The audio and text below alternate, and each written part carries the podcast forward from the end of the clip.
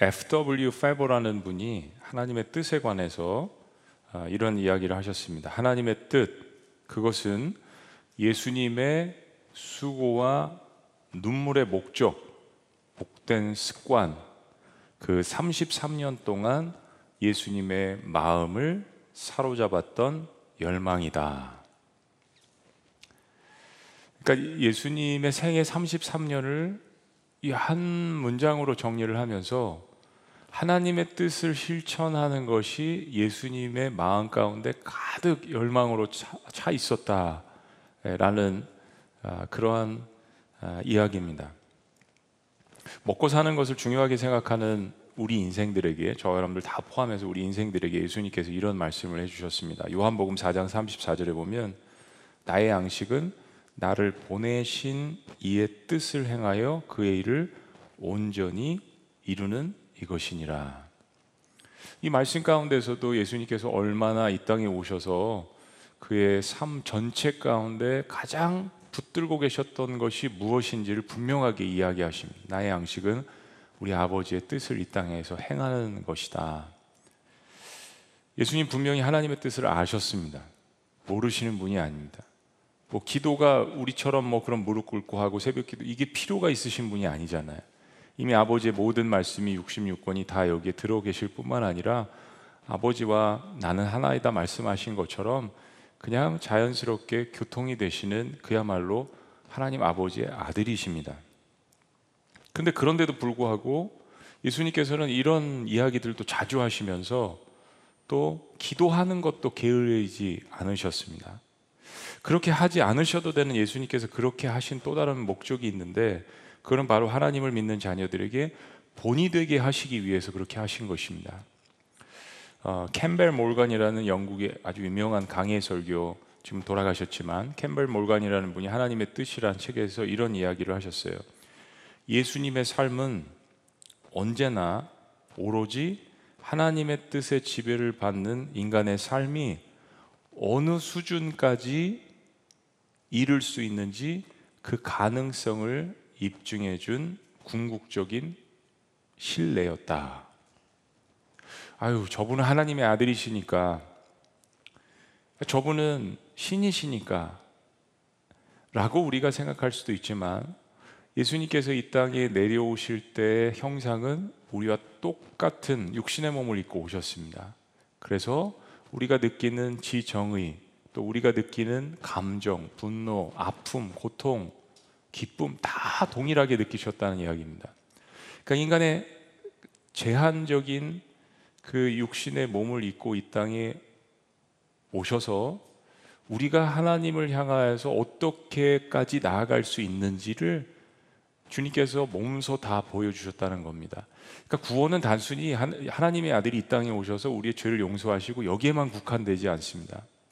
이건 관계성으로 흘러가는 겁니다.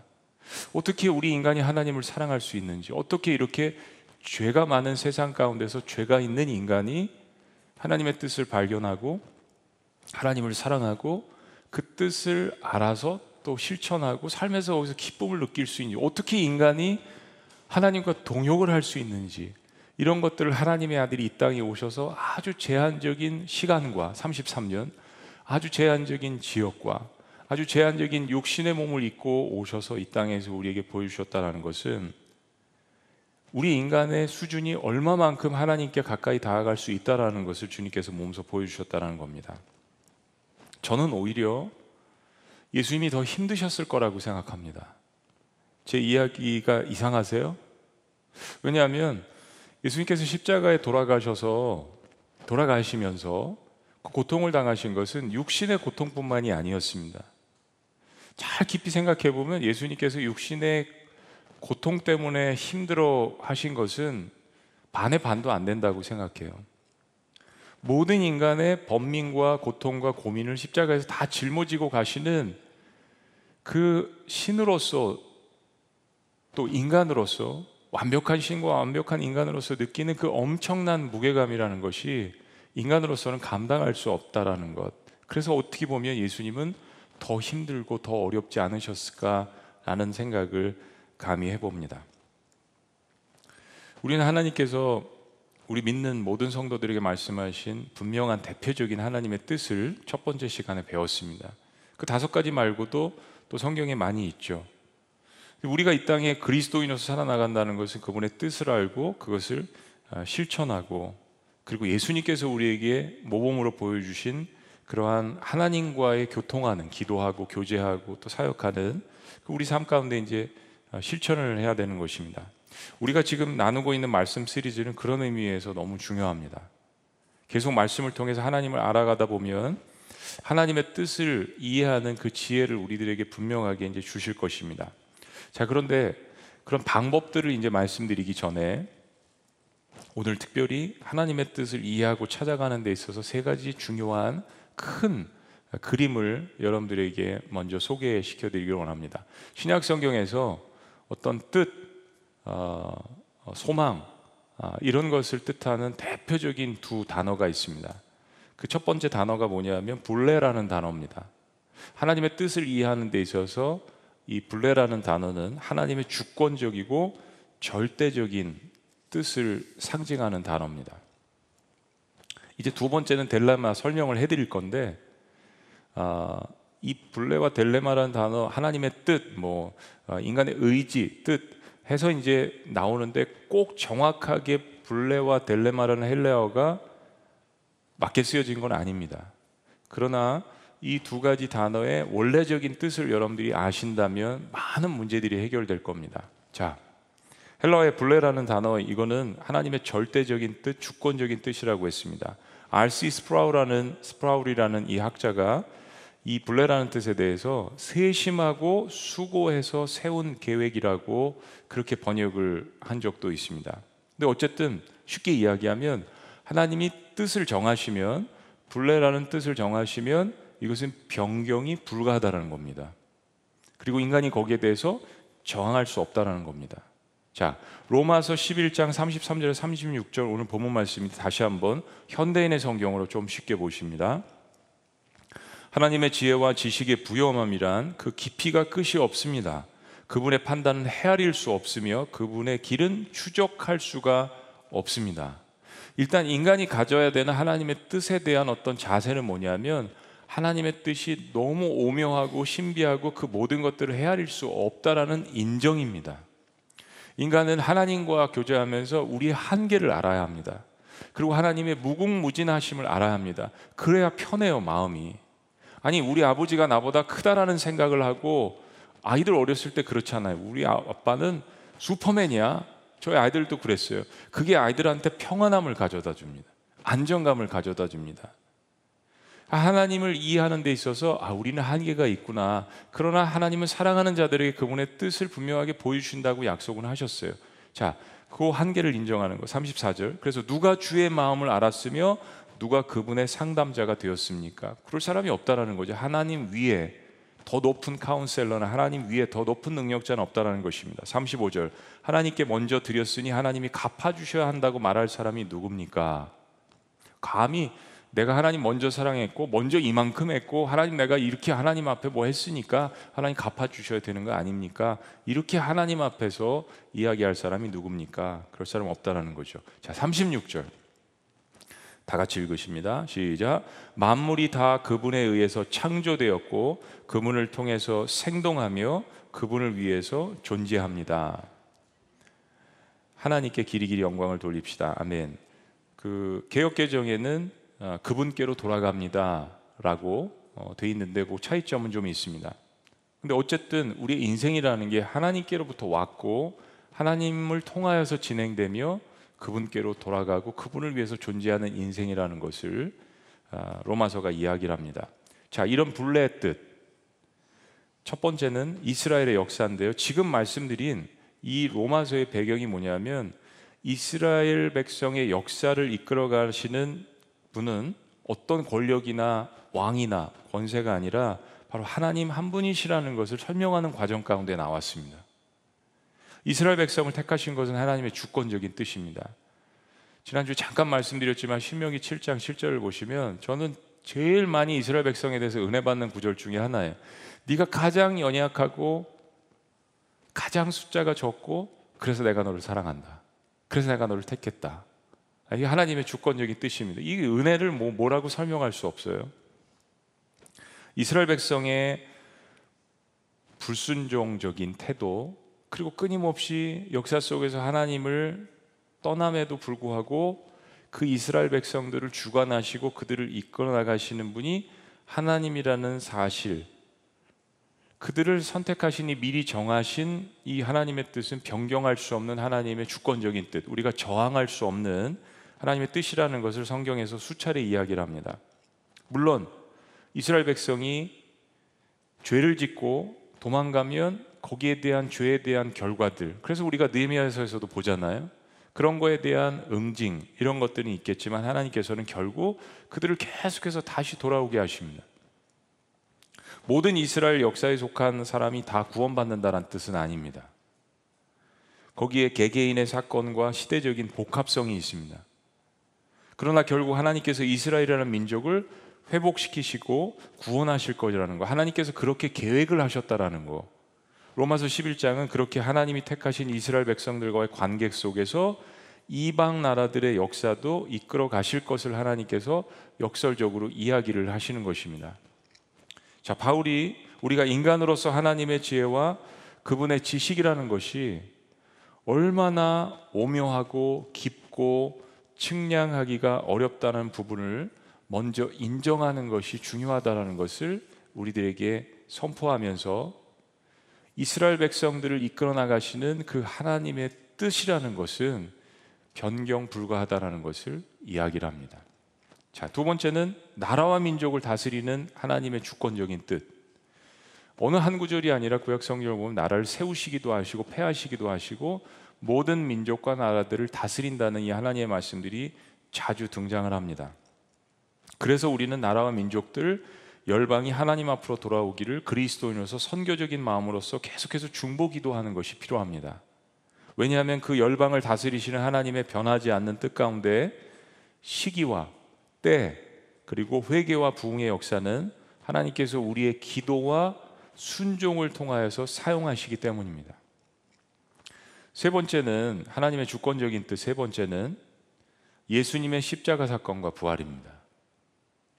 자, 사도행전 2장 22절에서 24절까지의 말씀을 보시면 이스라엘 사람들아 이 말을 들으라 너희도 아는 바와 같이 하나님께서 나사렛 예수로 큰 권능과 기사와 표적을 너희 가운데서 베푸사 너희 앞에서 그를 증언하셨느니라.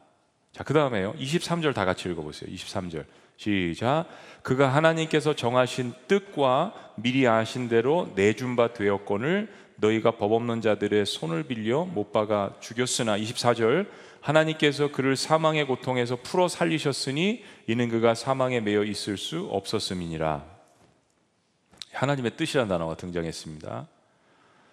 예수님의 십자가 사건이라는 거 예수님을 사랑하는 사람들이 말리고 싶었습니까? 말리고 싶지 않았습니까? 말리고 싶었죠. 저와 여러분들이 예수님 그 시대에 우리가 예수님과 같이 있었다면 예수님을 사랑한 만큼 예수님께서 십자가에 돌아가시는 것을 원하지 않았을 거예요. 예수님 주변에 있던 여인들이 그랬고 베드로가 그랬고 제자들도 그랬습니다. 제자들은 두려움이 임하기 전에 베드로와 더불어서 우리 예수님과 같이 죽을 거예요. 우리 할 수 있습니다. 그러나 예수님 돌아가시면 안 돼요. 절대 안 됩니다. 마태복음 16장에 보면 사탄아 내 뒤로 물러가라. 그거 아니야. 하나님께서 계획하셨어.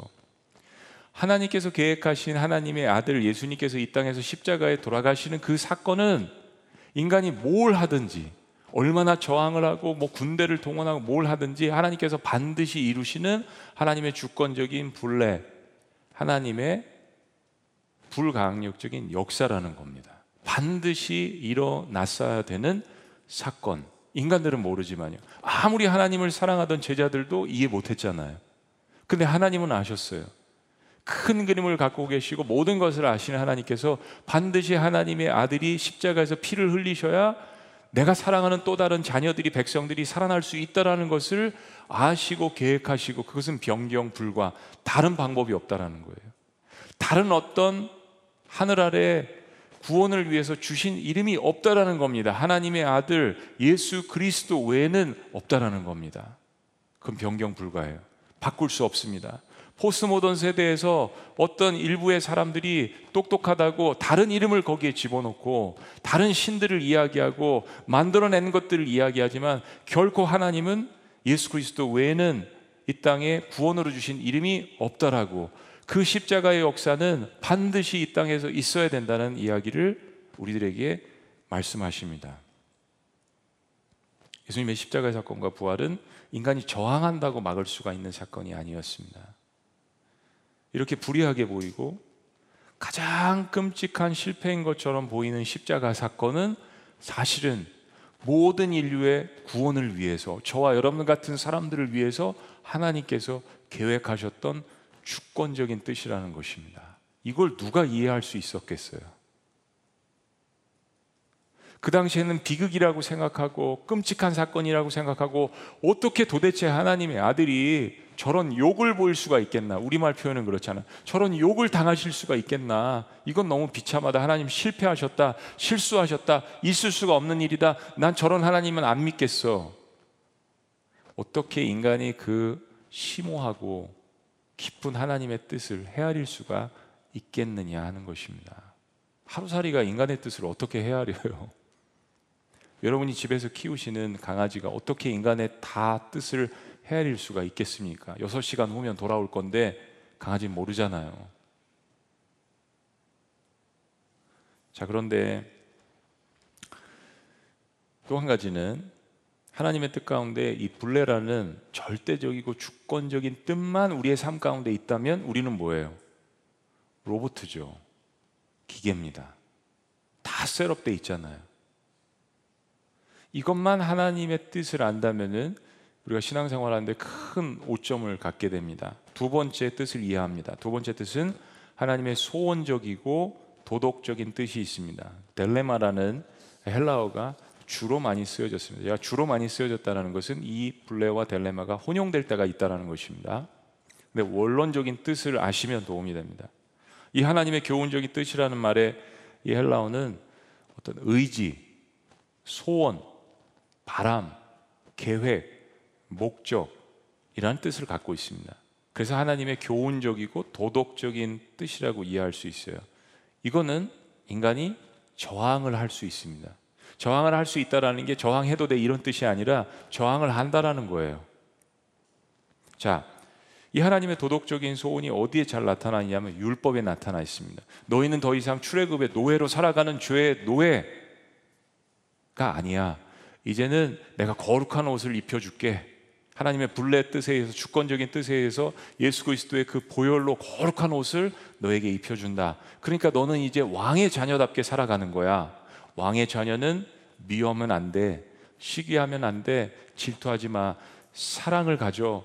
은혜를 가져. 사람들을 돕고 하나님을 사랑하고 이웃을 돕는 그런 과정 가운데서 내가 이런 계명을 줄게. 십계명을 보면 특히 그렇습니다. 그렇죠? 뭐 그게 다 하나님 사랑하고 그리고 중간에 내 부모를 공경하고 주변의 이웃들을 사랑하라 이거잖아요. 모든 계명은 예수님께서도 요약해 주셨지만 하나님 사랑하고 이웃 사랑하는 겁니다. 그 안에 세부적인 레귤레이션들이 규칙들이 들어가 있는 거예요. 그런데 우리가 거부할 때가 있습니다. 데살로니가전서 5장 16절 18절 잘 아시는 말씀이잖아요. 항상 기뻐하라 쉬지 말고 기도하라 범사에 감사하라. 이는 예수 그리스도 예수 안에서 너희를 향하신 하나님의 뭐라고요? 뜻이다. 하나님의 뜻이다. 하나님의 뜻은 우리의 유익을 위해서 주신 것입니다. 그런데 하나님의 뜻이 이렇게 명백한데도 불구하고 우리가 하나님의 뜻을 거스립니까? 안 거스립니까? 거스리죠. 하나님의 뜻에 저항하시나요? 안 저항하시나요? 저 뭐 다른 거 모르겠어요. 여러분들이 뭐 어떤 생각을 갖고 계신지 뭐 이렇게 딱 보면 다 알 때도 있지만 제가 그걸 다 이야기하면 여러분이 어떻게 살아가시겠어요? 의사 생활도 한 20년 정도, 30년 정도 이렇게 하시면 환자를 딱 보면 아 이분 어깨가 어디가 삐뚤어졌구나, 아, 위가 아프시구나 이게 다 보인대요. 저도 30년 그냥 목회하면 보여요. 뭐 그렇지 않겠어요, 여러분? 근데 뭐 그거 어떻게 다 이야기해요. 하나님이 우리를 보시면 하나님이 저를 보시면 얼마나 다 보이시겠어요? 그런데 그렇게 뻔히 다 보이는데도 우리가 하나님의 뜻을 저항하고 거스립니다. 자, 그러면 이런 질문이 있어요. 그러면 하나님이 무능하신 하나님일까? 무능하신 하나님일까? 조금 이 시점에서 부모의 입장에서 한번 생각을 해보시는 겁니다.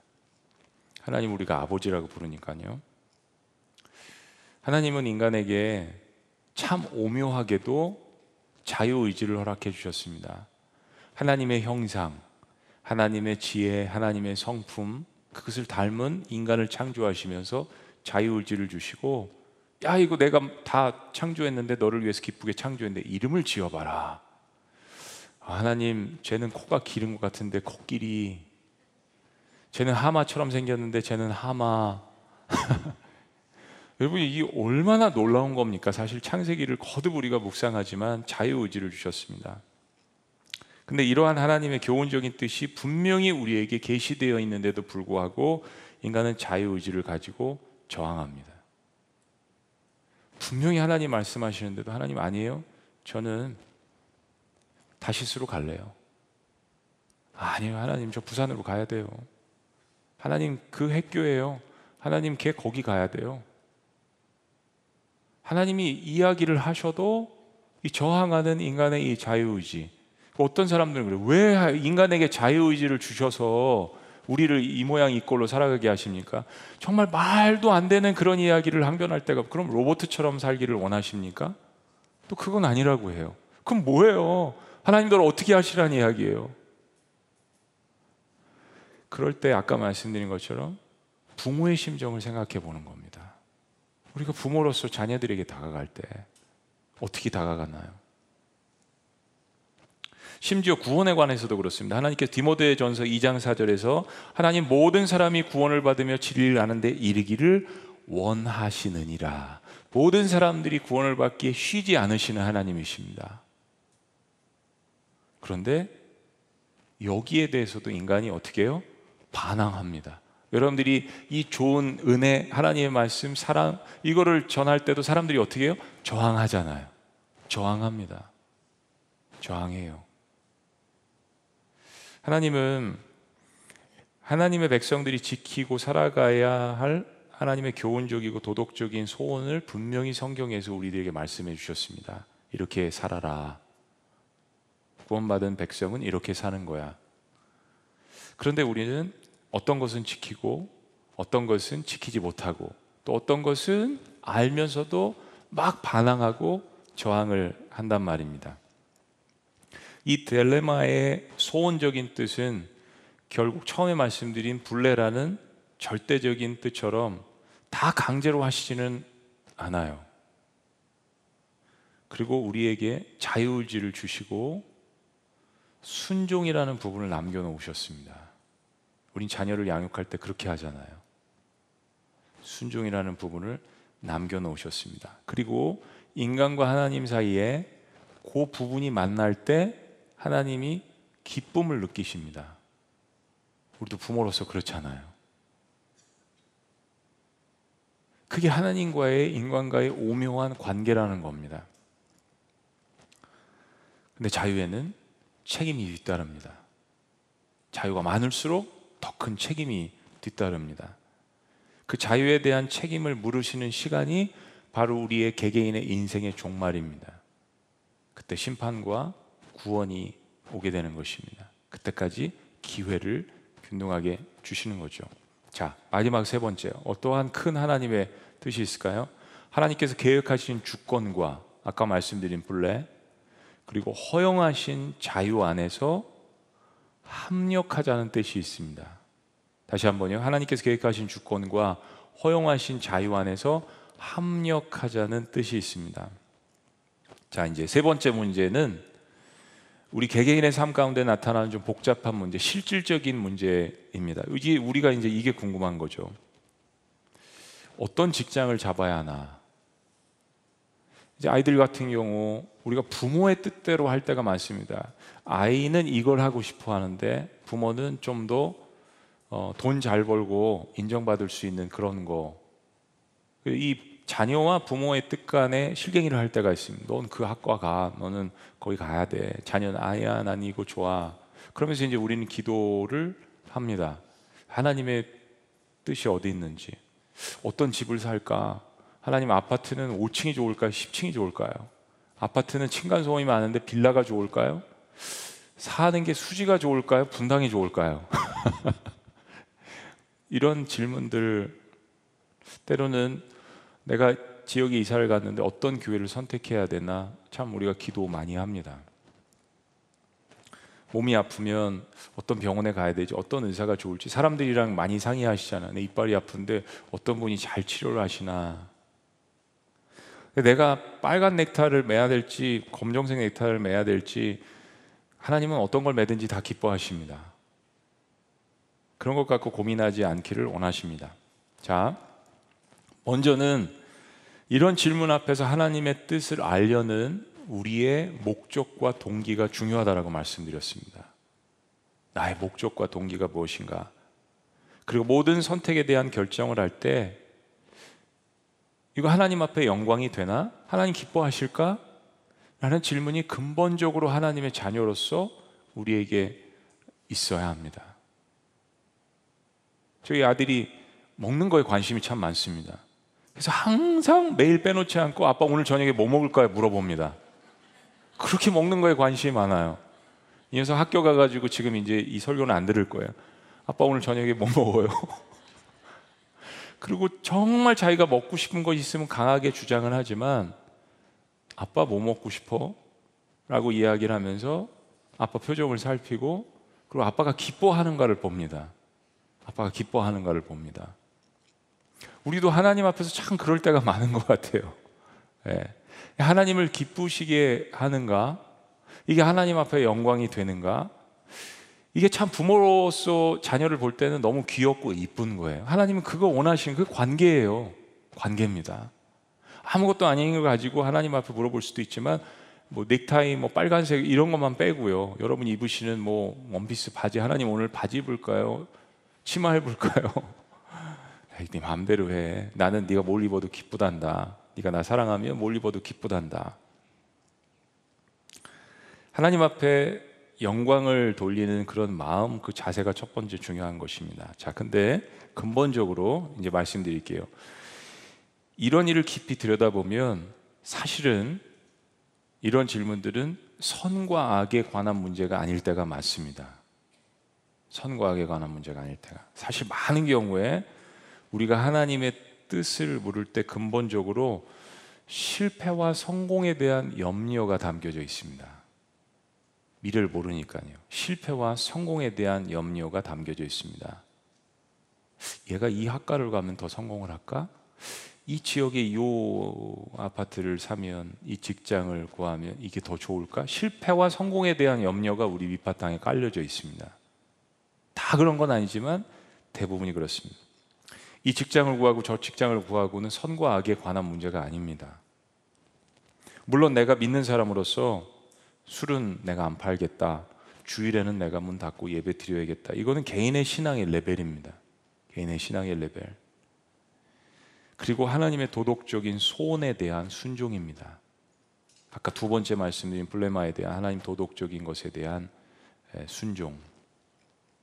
그런데 많은 경우에 실제적으로 우리의 마음 가운데 자리 잡는 것은 내가 이 선택을 해서 실패하면 어떡하지? 그렇죠? 내가 이 선택을 해서 실패하면 어떡하지? 잘 안 되면 어떡하지? 하는 염려와 두려움입니다. 사실 근본적으로 내가 이거 하면 하나님 기뻐하실까? 혹은 하나님께 영광이라는 이런 생각보다는 본능적으로 우리는 우리의 마음을 먼저 채우게 되는 것은 일에 대한 승패, 염려, 잘 되는 것에 대한 어떤 소망 이런 것들이 차게 되어 있습니다. 근데 누구보다도 우리가 잘 되기를 원하시는 분이 하나님이라는 사실을 망각하면 안 됩니다. 내 영혼이 잘된 같이 범사에 잘 되기를 내가 원하노라. 우리가 가장 잘 되기를 원하시는 분은 내가 아니라 하나님이십니다. 하나님이십니다. 하나님의 뜻과 소원을 구하는 문제에 있어서 이게 밑바탕에 쫙 깔려져 있어야 합니다. 그 자녀가 건강합니다. 우리 아버지 어머니는 누구보다도 내가 잘 되기를 원하는 분들이야. 누구보다도 나를 위해서 기도하시는 분들이야. 이게 자녀가 갖고 있으면 다투다가도 의견이 안 맞다가도 결국엔 부모의 의견에 순종하게 되어 있습니다. 관계성 속에서, 사랑 속에서 하나님도 마찬가지입니다. 저는 예수님께서 십자가에 돌아가시기 전에 겟세만의 동산에서 하나님 앞에 드리신 그 기도를 자주 묵상을 합니다. 이게 과연 처음에는 이게 과연 하나님의 아들로서 하실 수 있는 기도인가? 라는 생각이 우리의 신앙의 초창기에 의문에 많이 들었잖아요.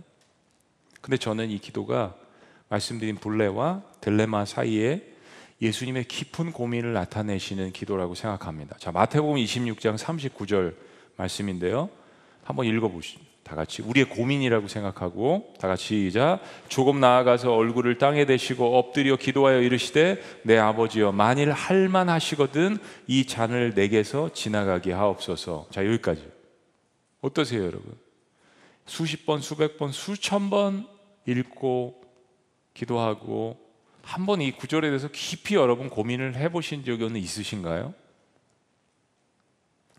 진짜 하나님의 아들이시라면 하나님 제가 순종하고 능히 하겠습니다라고 기도를 하실 수도 있잖아요. 근데 예수님은 그 고민을 털어놓으셨습니다. 우리처럼 육신의 그 모든 아픔을 갖고 계신 분이에요. 고통을 갖고 계신 분입니다. 할만하시거든. 이 잔을 지나가게 하옵소서. 자, 그 다음 거죠. 그러나 시작. 그러나 나의 원대로 마옵시고 아버지의 원대로 하옵소서.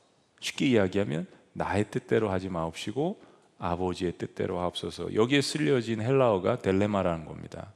아까 말씀드린 두 번째. 예수님께서 십자가에서 돌아가시는 사건은 하나님 아버지께서 계획하신 아까 말씀드린 것처럼 주권적으로 변경이 불가한 불례입니다. 변경이 불가한. 근데 예수님께서는 그 하나님의 주권적인 분례의 그 뜻에 순종하는 과정 가운데 우리처럼 고민하셨습니다. 저는 이걸 보여주시는 것이 복음이라고 생각해요. 진짜 살아계신 하나님이십니다. 하나님의 아들이 이걸 고민하는 것을 인간에게 보여주셨다는 게 숨기지 않는 성경책 복음입니다. 다른 종교에 가지 마세요. 다른 종교 저도 연구해 봤지만 다 죽은 종교입니다. 이런 고민조차 보여주지 않습니다. 우리 인간이 느끼는 엄청난 번민과 고민을 눈물을 고통을 예수님 살아계실 때도 보여주셨어요. 나사로에 대한 눈물, 성전에서 잘못된 것에 대한 거룩한 분노, 그리고 십자가 앞에서 고통 가운데 그 고통이 지나가게 해달라는 기도를 우리처럼 드리셨어요.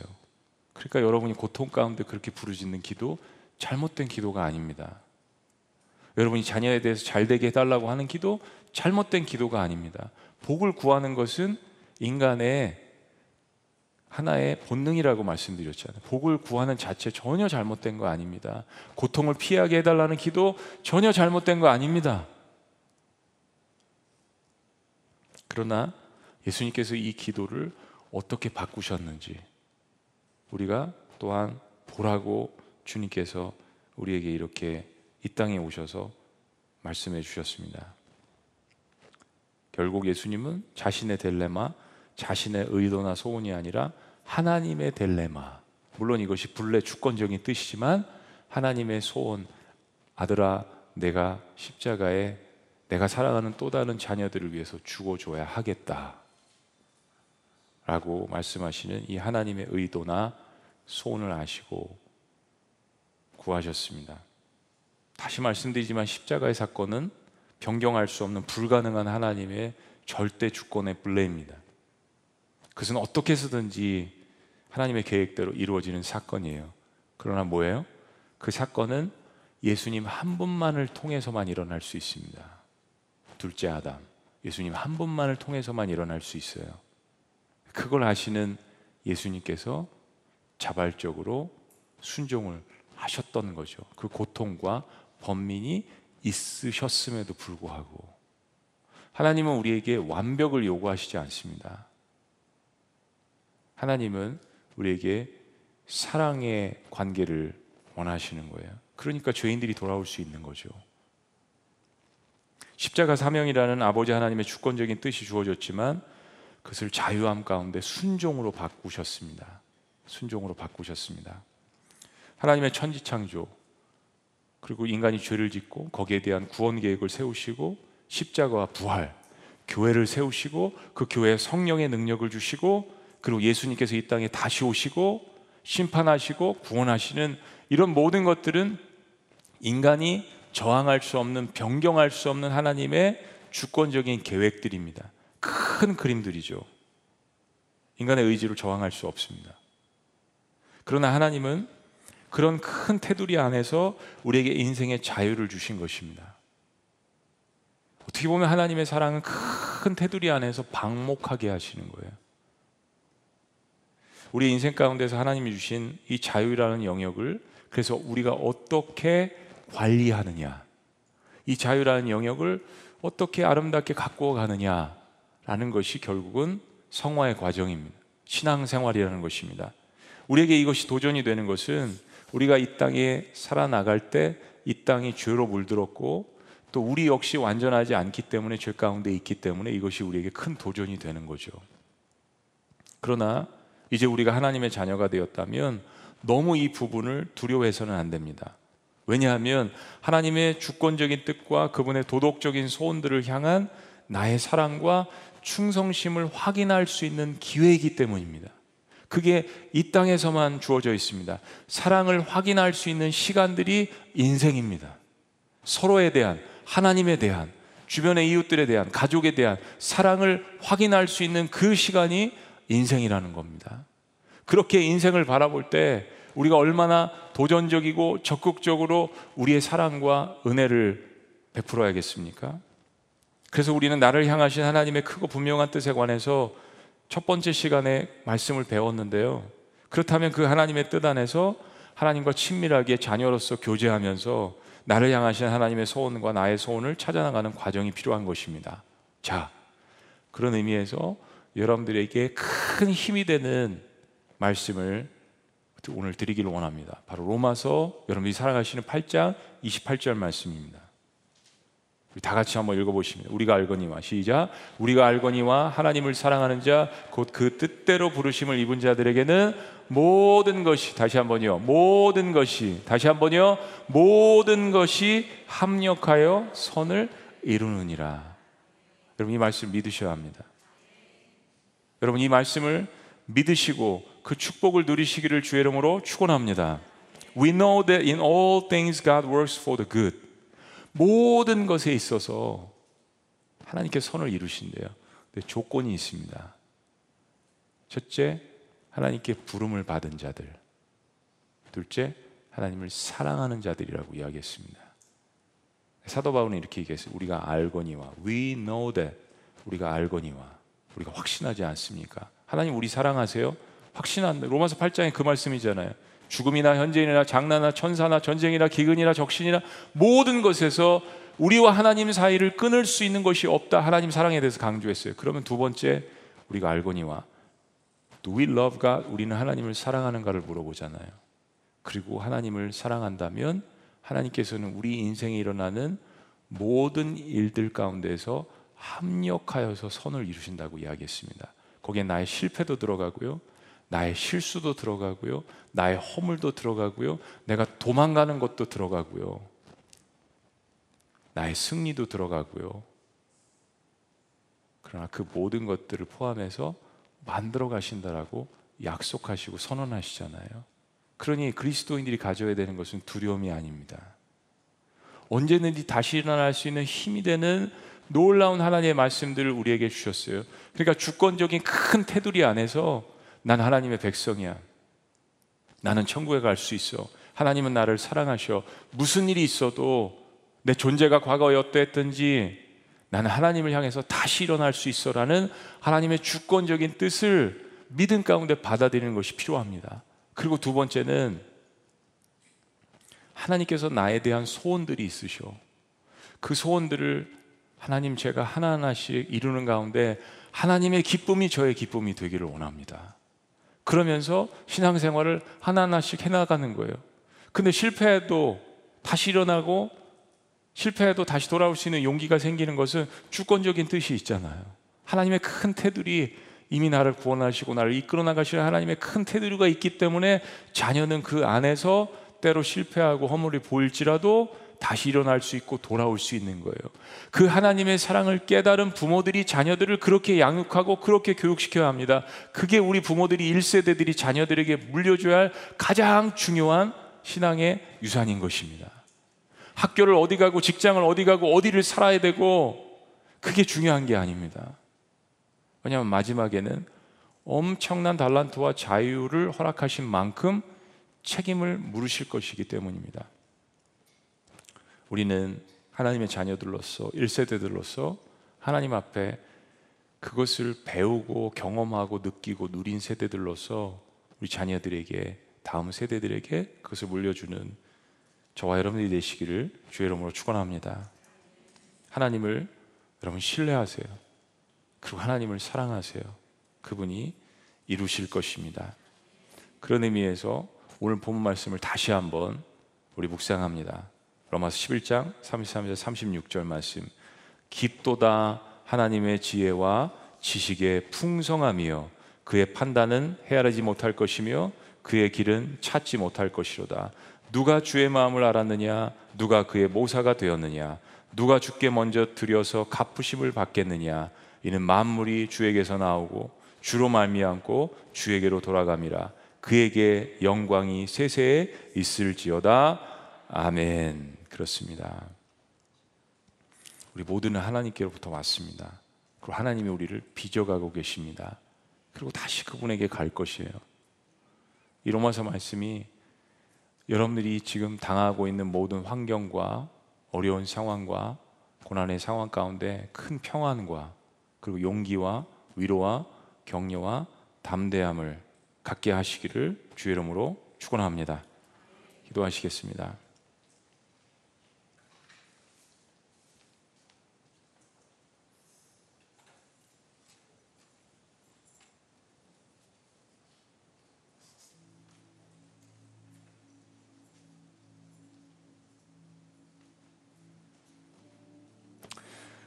하나님을 사랑하는 백성들의 고백. 하나님 세상이 어찌했던 저의 환경이 지금 어찌했던 제가 하나님께로부터 나왔음을 감사합니다. 그리고 세상이 어찌했던 환경이 어찌했던 사람들이 어찌했던 경제가 어쨌든 건강이 어쨌든 하나님께서 나를 여전히 구원하시고 나의 창조주 되시며 나를 영원한 곳으로 이끄시는 아버지 하나님이신 것을 믿습니다. 그리고 저는 결국 하나님께로 돌아갈 것임을 믿습니다. 오늘 이 고백이 여러분들 가운데 있으셨으면 좋겠습니다. 그래서 자유가 주어진 인생을 살면서 나를 향하신 그분의 선하시고 깊고 오묘하신 그 뜻을 발견하고 그 뜻을 실천하며 살아가는 것이 우리에게 부담이 아닌 큰 기쁨, 영광, 환희, 놀라움, 오묘함, 신비가 되었으면 좋겠습니다. 구할 거 있으시면 하나님 앞에 구하세요. 그 목적이 하나님 제가 이 일과 이 결단과 이런 걸 통해서 하나님의 기쁨이 되기를 원합니다. 마음껏 구하세요. 마음껏 구하세요. 왜 하나님께서 안 주시겠습니까? 하나님은 누구보다도 여러분이 잘 되시길 원합니다. 우리가 알거니와 내가 확신하거니와 하나님을 사랑하는 자 곧 그 뜻대로 부르심을 입은 자들에게는 모든 것이 합력하여 선을 이루느니라. 살아계신 하나님, 오늘 이 말씀을 듣는 모든 하나님의 자녀들에게 하나님의 오묘하시고 그 깊은 뜻이 그들의 심령 가운데 마음 가운데 선포되어지기를 원합니다. 그들이 갖고 있는 삶의 애환과 두려움과 어찌 보면 예수님께서 그 십자가의 고난의 길을 지나가시기 전에 하나님 할 수만 있다면 이 잔을 내게서 거두어 주옵소서라는 그 기도가 이 시대를 살아나가는 하나님의 백성들의 고백인지도 모르겠습니다. 그런 울부짖음과 고난 가운데에서 부르짖는 그러한 기도도 주님께서 다 들으시는 것을 믿습니다. 그러나 하나님, 우리의 뜻이 아니라 하나님의 뜻이 우리의 삶 가운데 온전히 이루어질 수 있도록 주님께서 역사하여 주시옵소서. 하나님, 특별히 이 어려운 상황 가운데서 질병으로 고통받는 하나님의 백성들이 있습니다. 하나님 그들을 만져주시고 고쳐주시고 오늘 주님께서 주신 이 말씀들로 위로하여 주시옵소서. 선정의 성도님 목요일 오전 7시 심장 개복 수술을 합니다. 하나님께서 그 심장을 만드셨음에 하나님께서 그 심장을 붙들어 주시옵소서. 우리 이영준 형제님 며칠 전 계단에서 넘어져서 머리를 다친 의식이 없습니다. 하나님 그 사랑하는 영혼 형제를 회복시켜 주시옵소서. 홍미 성도님 자궁암 사기 판정받고 병원에서 6개월을 이야기합니다. 하나님 그 제한된 시간들 주님께서 연장시켜 주실 수는 없습니까? 아직 젊은 하나님 자매입니다. 불쌍히 여기시고 수술할 방법과 다시 회복시켜 길, 주실 길을 열어 주시옵소서. 김선옥 성도님 암이 뼈로 전이 되어서 다시 항암 치료를 받는 환경 가운데 있습니다. 고통을 하감하여 주옵시고 십자가의 능력으로 주님께서 붙들어 주시옵소서. 김태희 성도님 심장 부정맥 부작용이 잡히지 않아서 어려운 가운데 있고 고통 가운데 있습니다. 그 영혼에게 주님께서 너는 내 사랑하는 딸이라고 말씀하여 주시옵소서. 최영법 형제님 구토와 급격한 체중 감소로 입원해 있습니다. 검사에서 발견되는 것은 없지만 증상이 계속되는 젊은 영혼입니다. 하나님께서 이 형제를 붙들어 주시고 이 고난 가운데 있는 하나님의 뜻을 밝히 보여 주시옵소서. 하나님 치료하신다면 남은 여생을 어떻게 살 것인지 하나님 앞에서 고백하게 하여 주시옵소서. 손정목 형제님 2차 백신 접종 후 여러 가지 많은 어려움들이 있습니다. 부작용이 있습니다. 불면증이 있습니다. 사랑하는 그 영혼에게 주님께서 말씀하시고 다가가 주시고 모든 것을 합력하여 선을 이루시는 하나님의 역사가 있게 하여 주시옵소서. 오늘 올려드린 일곱 명의 영혼들 이외에 하나님 주님 앞에 말씀을 듣고 예배하는 영혼들 가운데 치유와 회복이 필요한 영혼들을 주님께서 이 시간 기억하시고 붙들어 주시옵소서. 여호와 라파 치료하시는 하나님의 능력이 저들에게 임할 수 있도록 인도하여 주시옵소서. 예수 그리스도의 피 묻은 그 손과 부활의 영광의 능력의 역사를 통하여서 신흥 가운데 있는 환우들 경제적으로 고통받는 하나님의 백성들에게 내가 너를 사랑하는 하나님의 놀라우신 음성이 임할 수 있도록 인도하여 주시옵소서. 이는 만물이 주에게서 나오고 주로 말미암고 주에게로 돌아감이라 그에게 영광이 세세토록 있을지어다. 하나님의 주권적인 놀라우신 이 불의 뜻이 그들의 삶 가운데 평안 가운데 나타날 수 있도록 인도하여 주시옵소서 하나님 감사합니다. 우리를 영혼 속으로 인도하시는 하나님, 우리의 마음 가운데 구원에 대한 확신과 부활에 대한 확신 가운데 평안과 능력이 자리 잡아갈 수 있도록 주님 인도하여 주시옵소서. 감사하며 우리를 구원하신 예수 그리스도의 이름으로 기도합니다. 아멘. 우리 자리에서 다 같이 일어나셔서 우리 찬양을 기도로 한번 다시 한번 대신하며 주님 앞에 고백합니다. 의지했던 모든 것 변해가고 억울한 마음은 커져가네. 그러나 부끄러움 없이 살고 싶은 마음 주님 아시네. 모든 일을 선으로 이겨내고 우리 기도하는 마음으로 우리 고백합니다. 우리 가족들의 또한 고백이 되기를 원합니다.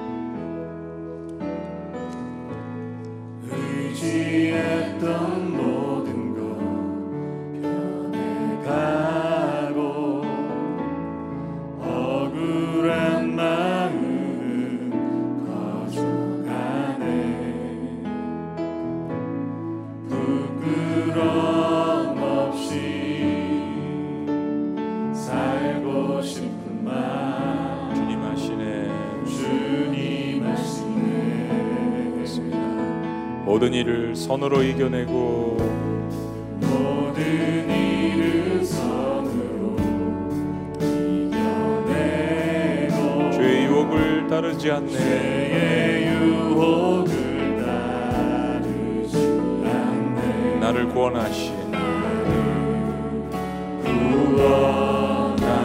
영원한 그 사랑 영원한 그 사랑 크신 그네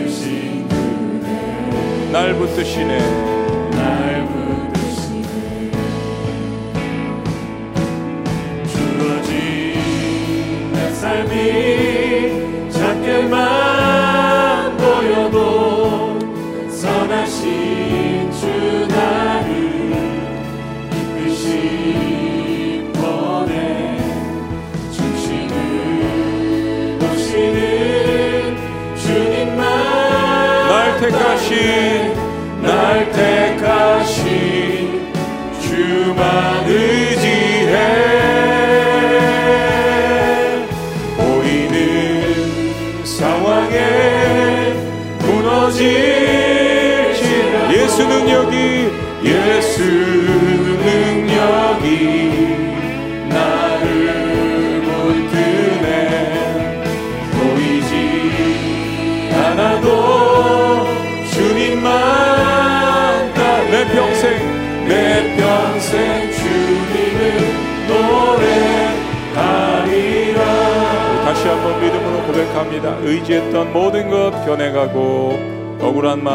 거져가네.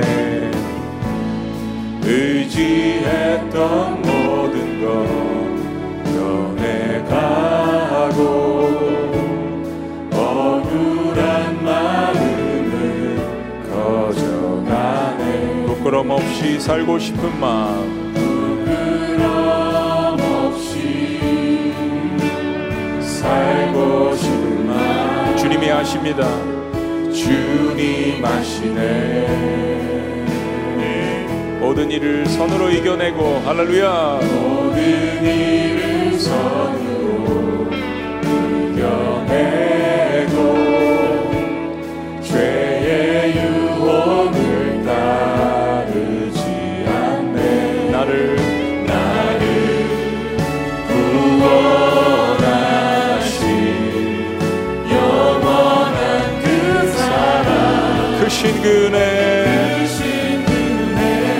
붙드네. 날 붙드시네 주어진 내 삶이 작게만 보여도 선하신 주 나를 이끄신 중심을 보십니다. 중심을 보시는 주님만 날 택하신 날 택하신 주만 의지해. 보이는 상황에 무너질지라도 예수 능력이 예수 능력이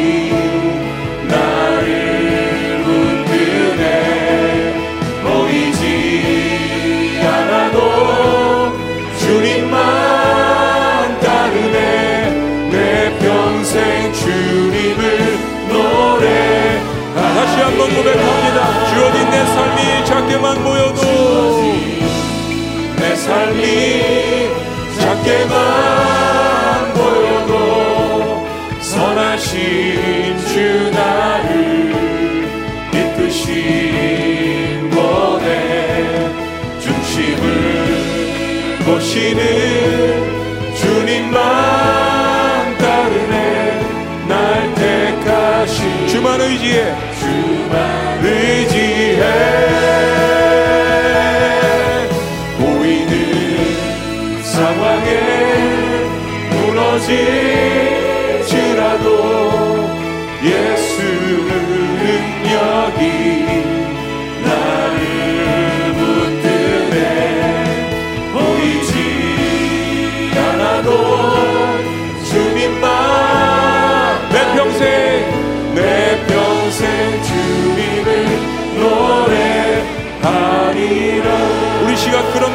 고백했으면 좋겠습니다. 이 찬양이 여러분의 고백이 됐으면 좋겠습니다. 우리가 부족할지라도 우리의 중심을 보시는 하나님, 부족함에도 불구하고 하나님 사랑합니다라는 이 고백을 통하여서 하나님께서 이 모든 상황 가운데 하나님의 능력과 하나님의 사랑과 은혜를 베푸실 것을 믿습니다. 우리 그런 마음으로 주님 앞에 합심하여서 가정과 개인과 공동체와 나라 민족을 위하여서 합심하여서 주님 앞에 기도합니다. 주여!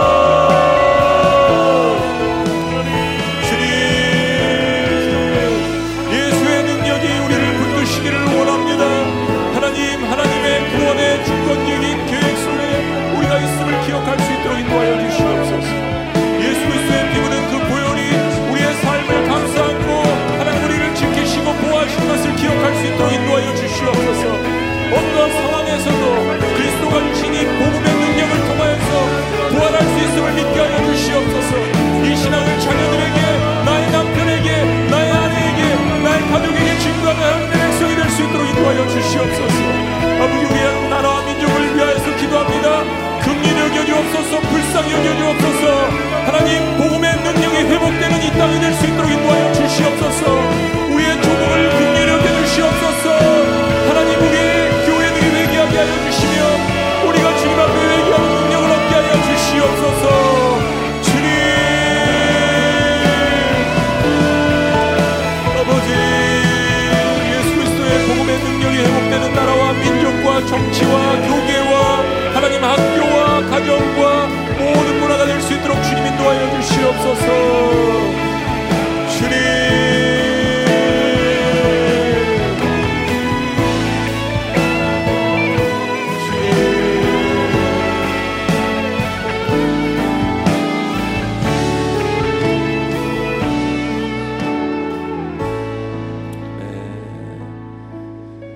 감사합니다. 보이지 않는 상황 속에서도 그 모든 것들을 주관하시는 하나님의 구원의 능력이 우리에게 있음을 다시 한번 이 시간 고백합니다. 너무나도 귀한 하나님의 뜻을 배워갑니다. 다시 한번 우리의 마음 가운데 구원에 대한 확신, 부활에 대한 확신, 능력에 대한 확신, 믿음에 대한 확신에 거할 수 있도록 인도하여 주시옵소서. 그리고 하나님의 뜻을 나를 향하신 도덕적이고 교훈적이고 사랑하는 하나님의 소원들을 알아가기를 원합니다. 그리고 그것들을 실천하는 것이 가장 큰 우리의 삶의 기쁨과 영광이 될 수 있도록 하나님의 백성들을 주께서 붙들어 주시옵소서. 그리고 부모 세대로서 그것을 자녀들에게 각인시키고 가르쳐 주는 그 책임을 다할 수 있도록 주님 인도하여 주시옵소서. 오늘도 환우들과 신음하는 우리 또 우리 이웃들을 주님 앞에 올려드렸습니다. 그들 역시 오늘 이 말씀 가운데 큰 위로와 격려가 될 수 있도록 역사하시고 치료하시고 회복시켜 주시옵소서. 우리의 구원자 되신 놀라우신 삼일체 하나님 성부와 성자와 성령의 이름으로 축복하며 기도합나이다. 아멘.